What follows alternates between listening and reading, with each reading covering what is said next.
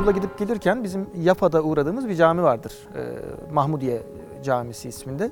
Şimdi turla sürekli de gittiğimiz için oradaki görevli, işte imam, e, müezzin vesaire beni bir şekilde tanıyorlar.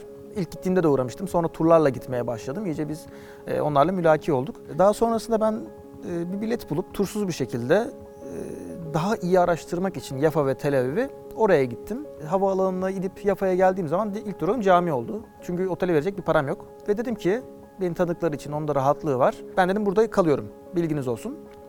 Orada camide lakabım Türkiye. Diğer Araplar uyumaya çalışırsa eğer onlara izin vermiyorlar. Hadi gidin evinizde uyun diyorlar ama Aa, Türkiye sen mi geldin yat o zaman diyor ve yatmamı sağlıyor orada. Beş gece boyunca Mahmudiye Camisi'nde yatıyorum. Mahmudiye Camisi de denize 30 saniye mesafede, 20 saniye mesafede bir yer. Camide kalıyorum, hazırlanıyorum. Akdeniz'de denize giriyorum. Ee, Tel Aviv'de çıkıp birazcık işte Yafa nedir, Tel Aviv nedir geziyorum. İşte geri gelip yatıyorum. Böyle bir, bir hafta geçirdim ben. Ee, ilginç bir şekilde. Artık böyle gelen hani cemaat yani avluda şort ve havluyla gezen bir çocuk var. Ne yapıyor bu? Burada kalıyor. Burada yaşayan bir adam var moduna girdiler. Gelen Türk grupları beni görüyordu. Hani hayırdır inşallah. Ee, burada ne yapıyorsunuz siz gibisinden. Daha sonra artık bir bilet aldım ve e, eve gideceğim. İstanbul'a gelmem gerekiyor. Fakat o günün Şabat olduğunu unutmuşum. İsrail'de de Şabatları e, arabalar, taksiler, metrolar hiçbir şey çalışmaz. Cumartesi günleri çünkü Yahudilerin biliyorsunuz hani e, dini günleridir ve çalışmamaları gerekir. Sadece Müslüman taksi şoförleri çalışır Araplar. Bunları zor bulursunuz ve fiyatları da yükseltmiş olur. Şabat olduğu için, az sayıda olduğu için. Kaldım camiden çıktım ve havaalanına doğru ya belki bir araba bulurum diye yürümeye başladım. Çok da bu arada gergin bir mahalle. E, getto diye hani tabir edebilirim. Daha işte 3. sınıf ülkelerden göçle gelmiş birazcık insanı gelen bir e, yerdi. Daha sonra ama kafamı şöyle bir çevirdiğimde böyle bir duvara asılı koca bir Türk bayrağı, üstünde bir Atatürk portresi, işte karşısında bir İsrail bayrağı hani ne oluyor ya? ne oluyoruz ya dedim. Ee, içeriye girdim işte selamünaleyküm falan dedim ve insanlar bana normal bizim bildiğimiz işte klasik kırmızı beyazlı çay tabağında bir tane çay falan getirdiler. Alış dediler işte. E, İçiyorum. Abiler siz ne yapıyorsunuz burada diyorum hani. E, meğer onlar işte orada çalışan işçilermiş. E, ve bir çay ocakları kurmuşlar oraya. Tamam Türk gidenlerin hepsi işte okey oynuyorlar. Bayağı Anadolu'dan bir yer gibi. Tam o sırada içeriye bir adam geldi e, ve şey dedi. Benim acilen havaalanına gitmem gerekiyor dedi.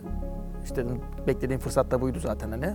E, hemen beni de onun yanına böyle attılar ve bir şekilde havaalanına gittim. E, hani şey diyorum ya işte Filistin ya da Orta Doğu ama ben hani daha Filistin üzerine yoğunlaştığım için söylüyorum. Şu noktada Avrupa gibi değil. Avrupa'da şüphesiz ki bilinmesi gereken, gidilmesi, ziyaret edilmesi gereken bir yer. Fakat e, Orta Doğu'ya göre çok daha standardı belli. Ortadan bir işte kabaca söylüyorum bir nehir akar.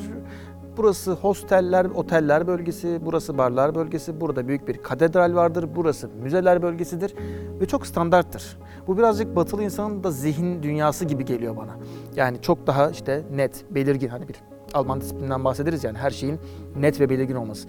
Batı'nın şehirleri de o şekilde. Ama Doğu'nun şehirlerine baktığınız zaman aynı hani bu hikayedeki gibi e, neyle, ne zaman, ne biçimde karşılaşacağınızı bilmiyorsunuz. İşte kenara dönüyorsunuz orada işte bir tane Türk çay ocağı çıkıyor e, ve sonra sizden iki dakika sonra gelen adamın da havaalanına gitmesi gerekiyor ve sizi götürüyor. Şimdi bir şekilde o yol sizi hep ileriye zaten taşıyor. Ama işte yeter ki hani o başta bir kere bir çıkmanız gerekiyor. E, en başında işte derseniz hani maddi durumum mümkün değil veya işlerim veya şu bu bahane üretmek dünyada yapılabilecek en basit şey. Siz bunu yaparsanız eğer zaten o yolun da akışı gelmiyor. Ama bir kere çıktığınız zaman konaklamayı bir şekilde çözüyorsunuz, yemeği çözüyorsunuz. Yemeği de mesela yan tarafta bir pastane vardı. Arap olduğunu anladım e, kasiyerin. E, ve ona çeyrek kala gelirsen bütün satılmamış kurabiyeleri alabilirsin dedi mesela. Onu da öyle bağladım. Gittim ona çeyrek kala gidip kurabiyeleri alıp yiyordum filan. Bir yandan da denize giriyorum geziyorum. O zaman bir sıkıntı oluyor tabii yani camide yatıyorsunuz filan. Ama döndükten sonra size bu bir hikaye veriyor. Ee, ve belki de hani yaşamı anlamlandıran şeyler de bizim sahip olduğumuz hikayeler. İleriye dönük, ileride çocuklarınıza derler ya işte çocuklarınıza, arkadaşlarınıza, Üsküdar'da çay içerken arkadaşlarınıza anlatabileceğiniz bir e, hikaye var mı yok mu? Birazcık da mesele o.